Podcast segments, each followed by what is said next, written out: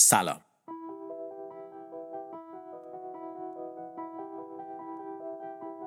در زمستان 1974 استیون هاکینگ و کیپ تورن دو فیزیکدان شگفتانگیز معاصر یه شرط ساده با هم دیگه بستن. شرطی درباره وجود سیاهچاله ها از اون زمان و اون شرط بیش از چهار دهه میگذره. وجود سیاهچاله ها برای ما به یک قطعیت تبدیل شده. می‌دونیم که سیاهچاله ها یک افق رویداد دارن که کل سطحشونه و یک تکینگی دارن که در مرکزشونه و هیچ چیزی حتی نور از اونها خارج نمیشه. ولی بجز این تقریبا هیچ چیز دیگه ای درباره این پدیده نمی‌دونیم. و برخلاف گذشته دیگه آقای هاکینگ هم نداریم که ما رو در شناخت سیاهچاله ها یاری بدن. ما موندیم و یک پدیده اسرارآمیز کلی حدس و گمان و یک شرط بندی نهایی. شرطی به اسم پارادوکس اطلاعات سیاهچاله چیزی که کل درک ما از خودمون اطرافمون و چیزی که اسمشو جهان گذاشتیم و هر چیزی که توی اون وجود داره به شناختش بستگی داره. اما پارادوکس اطلاعات سیاه چاله چیه؟ خب برای شناخت این موضوع دوباره باید کتاب تاریخچه فیزیک رو باز کنیم و به سراغ یک نظریه عجیب و غریب بریم. نظریه کوانتوم و مکانیک کوانتومی.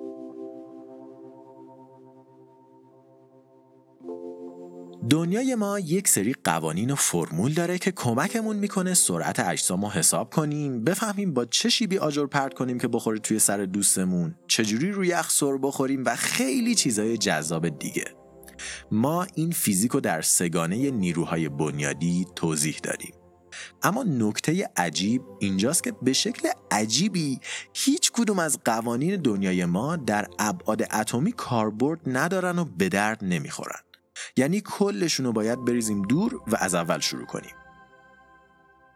برخلاف فیزیک نیوتونی که درباره اجسام همقد و اندازه خودمونه و فیزیک آینستاینی که درباره اجسام خیلی خیلی خیلی خیلی گنده تر از ما هستش فیزیک کوانتومی میره سراغ این ذرات کوچولو موچولو و رفتار اونها رو بررسی می‌کنه. ما در این قسمت خیلی وارد فیزیک کوانتومی نمیشیم. چون داستان بیش از حد طولانی میشه و به همین موضوع بسنده می‌کنیم که در نظریه کوانتوم یک قانون وجود داره که میگه در جهان ما اطلاعات هیچ وقت از بین نمیره. البته منظور از این اطلاعات فرمولایی که برای امتحانتون حفظ کردین و یا تاریخ تولد فامیلاتون که فکر می‌کردین یادتونه نیست. چون اونا قطعا از بین میرن.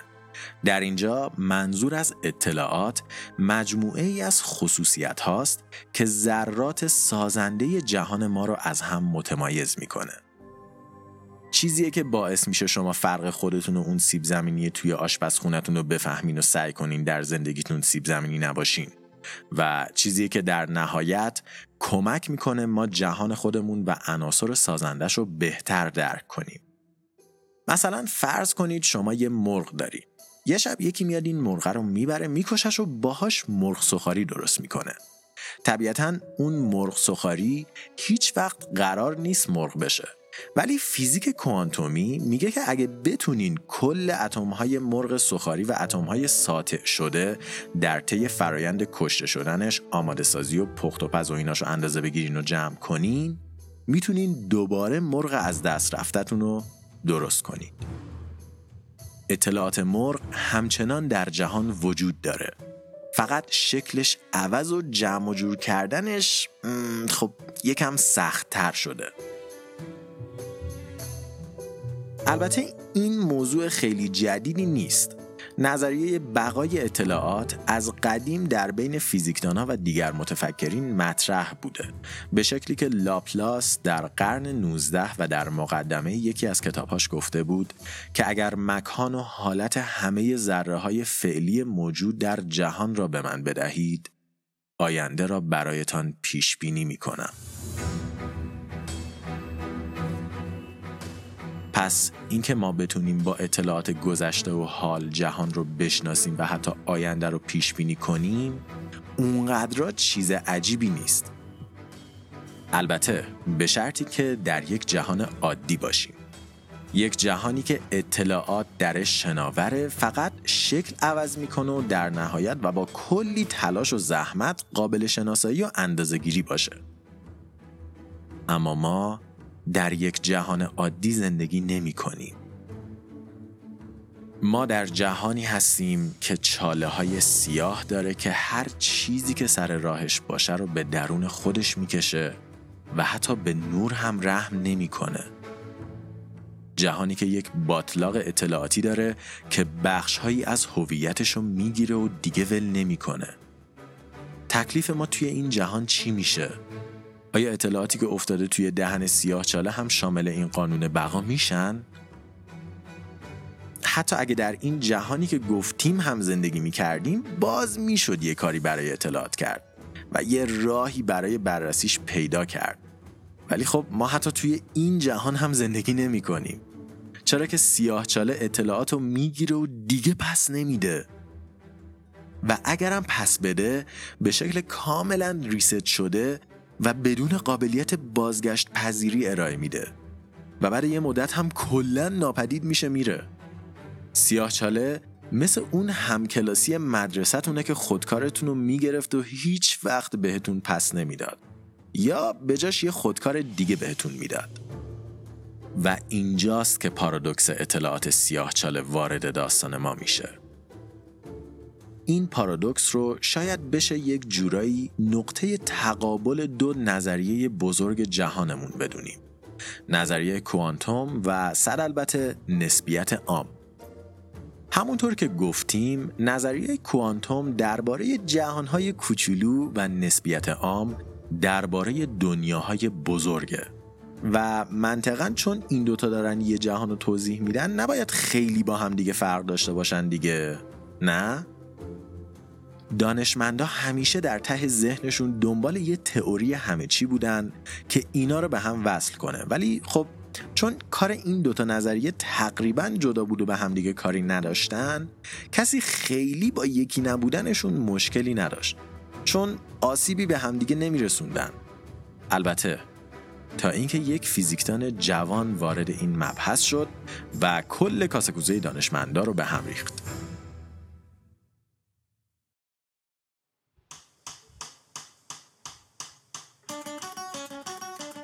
هاکینگ توی گنگ آلبرت آینستاین بود. پس قطعا فیزیکی که بیشتر باهاش حال می‌کرد فیزیک نسبیت عام بود. هاکینگ با توجه به قوانین نسبیت عام کشف کرد که سیاه چاله با گذر زمان و طی فرایندی که تابش هاکینگ نام داشت نابود و اطلاعات فیزیکی درونش می‌تونه برای همیشه ناپدید بشه. ولی فیزیک کوانتوم از اون طرف میگه که اطلاعات هیچ وقت از بین نمیره. پس برای اولین بار یه تناقض خیلی بزرگ و خیلی واضح بین این دو تئوری جدا از هم پیدا شد و کل علم رو از هم پاشید. آقای هاکینگ در ادامه شرط بندی های غیر منطقی خودش و این بار در کنار کیپتورن و البته خیلی مطمئن یه شرط با جان پرسکیل بستن و گفتن که طبق محاسبات نسبیت آمی اطلاعات درون سیاهچاله از بین میره. در حالی که پرسکیل می‌گفت که نخیر طبق محاسبات کوانتومی و بدون هیچ تداخلی با نسبیت اطلاعات از بین نمیره. و بعد از دعوای آقای تورن با همسرش سر جایزه شرط قبلی این سه دانشمند شرط این سری رو بر روی یک دانشنامه بستن و قرار شد که بازنده دایره المعارف انتخابی خودش رو به برنده اهدا کنه. اما چه بلایی سر اطلاعات ما میاد و سیاهچاله باهاشون چیکار می‌کنه؟ خب سه تا نظریه در این باره وجود داره. اولین نظریه اینه که همینه که هست. بله. اطلاعات وقتی وارد سیاه چاله میشن نابود میشن و هیچ کاریش هم نمی‌تونین بکنین. اگه این نظریه درست باشه یه جورایی نصف دانش ما از فیزیک از جمله کل علم کوانتوم غیرقابل استفاده میشه و باید بریزیمشون دور. چیزی که پیشرفت و شناخت ما رو برمیگردونه به چندین دهه پیش و ما رو مجبور می‌کنه که همه چی رو از اول شروع کنیم. دو اطلاعات ما همچنان وجود دارن. ولی مخفی شدن یا ما ارزه پیدا کردنشون رو نداریم. مثل یک گاف صندوق که کلیدش رو گم کردیم. درسته که پولاتون هنوز اون تو هستش ولی اونقدر به دردتون نمی‌خوره. این تا وقتیه که سیاهچاله وجود داشته باشه. و بعد از نابودیش هم اطلاعات ما به یه جای دیگه میرن و بعدا از اونجا میشه بهشون دسترسی داشت. مثلا در بخشی از تابش هاکینگ یه بچه کهکشان درست میشه که اطلاعات ما اون تو قابل پیدا شدنه که البته عمرن ما بتونیم پیداشون کنیم. سیاه چاله ها و همچنین احتمال جابجایی اطلاعات ما به یک جهان موازی هم توی این گزینه قرار می‌گیره که اگه می‌خواین بیشتر درباره اون بدونید می‌تونید سگانه بیگ بنگ ما رو گوش کنید. و اما گزینه آخر اینه که اطلاعات ما صحیح و سالم وجود دارن و صرفا شکل خانششون عوض میشه. بیاین این گزینه رو با یک تحقیق کوچولو از دکتر جیمز بکنستاین شروع کنیم. آقای بکنستاین می‌دونست که دسترسی به اطلاعات درون سیاهچاله ممکن نیست. پس پژوهشی رو شروع کرد تا میزان اطلاعات نهفته درون یک سیاهچاله رو حساب کنه و برای این کار از یک concept ترمودینامیک کمک گرفت. آنتروپی میزان انرژی نهان یک جسم هستش که قادر به انجام کاری نیست. حدس بکنستاین این بود که آنتروپی سیاهچاله باید اندازه حجم اون سیاهچاله باشه. همونطور که اندازه لباس هایی که توی ماشین لباسشویتون جا میشه اندازه حجم مخزن ماشین هستش. ولی اون مشاهده کرد که نه تنها این موضوع اصلا درست نیست بلکه حجم اطلاعات نهان سیاه چاله دقیقا برابر با مساحت سطح سیاه چاله هستش که تابش هاکینگ در اونجا اتفاق میافته. یعنی هرچی اطلاعات توی یک سیاه چاله هستش توش نیست و در اصل روشه. مثل یک آدامز که روی میز پخش کردیم. منتها به جای میز سطح سیاه چاله رو در نظر بگیرین و به جای آدامز خب کل اطلاعاتی که رفته توی سیاه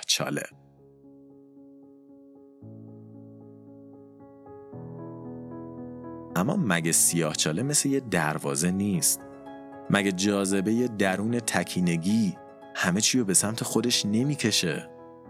پس چطوری همه اطلاعات درون سیاهچاله فقط روی سطحش هستن؟ جواب این سوال ارتباط مستقیمی با یک کلمه حساس در جمله قبلی داره.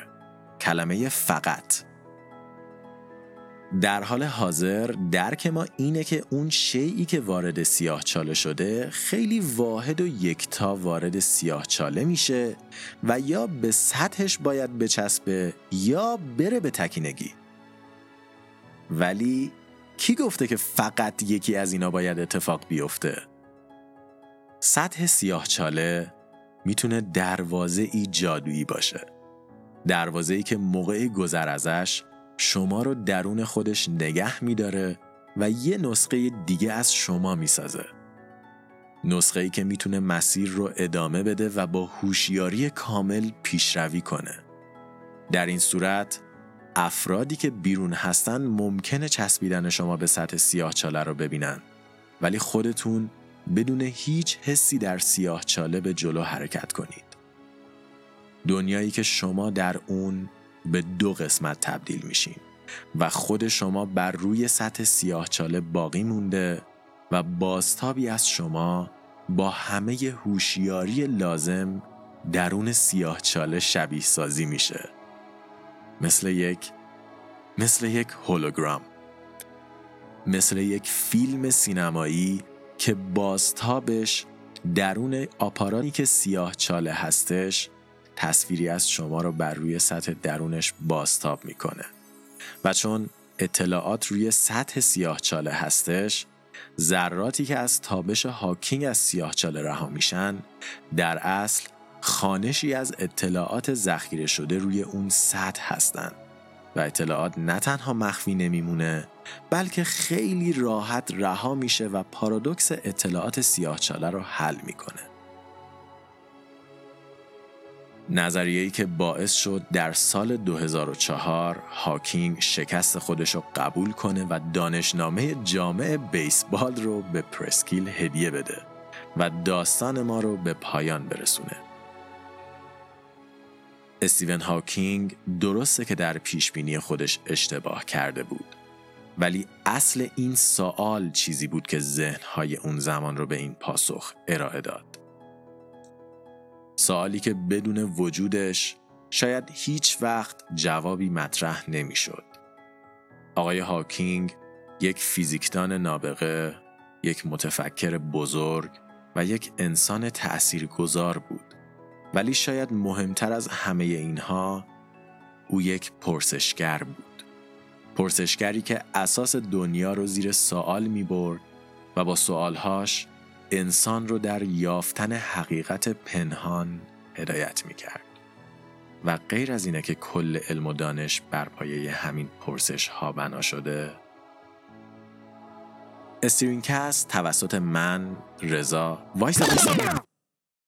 مثل اینکه یه چیزی رو جا انداختیم. یه چیز خیلی مهم و همه اینهایی که گفتیم درباره سیاه چاله بودن. ولی در اواخر قرن بیست دانشمند خفنی به اسم لورنارد ساسکیند یه تئوری رو مطرح کرد که همه چی رو به توان ده به هم ریخت. تا اینجای داستان دیدیم که یک راه خیلی منطقی برای توجیه پارادوکس اطلاعات آنتروپی سیاهچاله ها و همچنین دوگانه بودن روی کرده اجسام بعد از ورود به سیاهچاله تئوری هولوگرام هستش. اینکه یه نسخه از جسم بعد از ورودش به سیاه چاله به سطح ورودی میچسبه و یه بازتاب از خودش درست می‌کنه که توی سیاه چاله میمونه مثل یک هولوگرام حالا آقای ساسکیند اومد نظریه ای رو مطرح کرد که می‌گفت اگه کل جهان اینطوری باشه چی؟ اصل تمام نگاری یا holographic principle میگه که کل جهان ما کل کهکشان ها زمین ما کل افرادی که می‌شناسیم و حتی خودمون بازتابی از یک سطح گسترده در افق گرانشی کیهان هستیم. چند لحظه به این موضوع فکر کنید. شاید کل جهانی که ما انقدر درگیرش هستیم اتفاقاتی که نگرانشون هستیم مشکلاتی که باهاشون درگیر هستیم و بحرانهایی که به نظر مهم می‌رسن تنها بازتابی از واقعیتی بسیار دور باشند و ما تنها نمایشی از حقیقتی باشیم که در مرزهای جهان حک شده و خب نکته ترسناک چند سال پیش اولین مدرک برای اثبات این فرضیه کشف شد.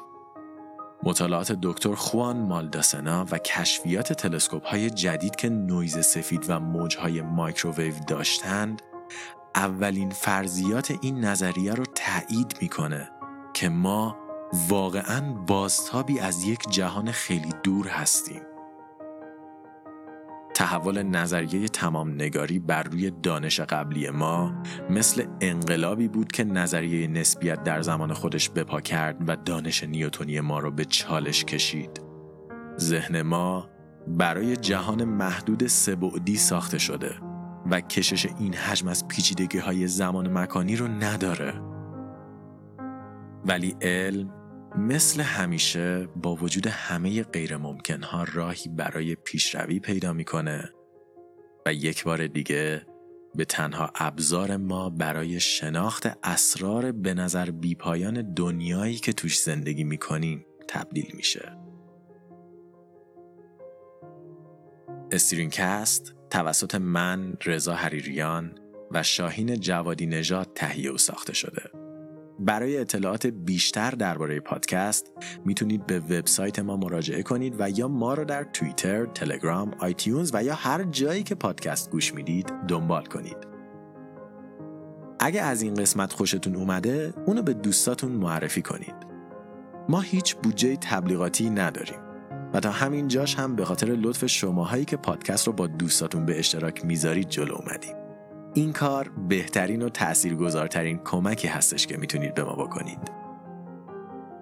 اگر دوست دارید درباره اختلاف نظر آقای هاکینگ و آقای پرسکیل و همچنین اسرار دنیای هولوگرافیک بیشتر بدونید شدیداً خوندن کتاب جنگ سیاهچاله نبرد من با استیون هاکینگ برای نجات مکانیک کوانتوم نوشته آقای ساسکیند خالق تئوری دنیای هولوگرافیک رو توصیه می‌کنیم خیلی کتاب باحالیه این قسمت از پادکستم به شما تقدیم می شود توسط دلیون دلیون یک سرویس سفارش اینترنتی صبحانه و میان وعده از طریق اپلیکیشن های موبایل و وبسایت هستش. این سرویس کلی انتخاب متنوع برای صبحونه های خوشمزه داره که می‌تونین از بینشون انتخاب کنید. حتی اگه شما از اونایی هستین که صبحونه دوست نداره هم توصیه می‌کنیم یه سر به سایتشون بزنید. مطمئنیم نظرتون عوض میشه. اگر هم خواستین سفارش بدین می‌تونین از کد تخفیف StringCast استفاده کنین و 20 درصد تخفیف بگیرین.